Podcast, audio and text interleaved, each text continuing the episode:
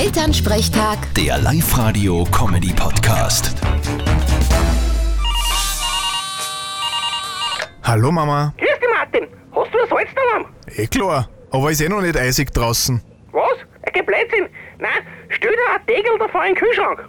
Und wieso? Ja, wenn das Salz Wasser aufnimmt und wenn du das Tegel ins Gemüsefach stößt, dann bleibt das Gemüse länger frisch und knackig. Ach so, gut zu wissen. Da gibt's nur ein Problem. Was denn? Ich hab kein Gemüse im Kühlschrank. Na, erst, isst du denn gar kein Gemüse?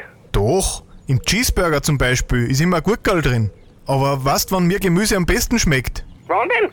Wenn ich's kurz vorm Essen gegen ein Schnitzel austausche. Vierte Mama. Ja, ja, lustig. Vierte Martin. Elternsprechtag. Der Live-Radio-Comedy-Podcast.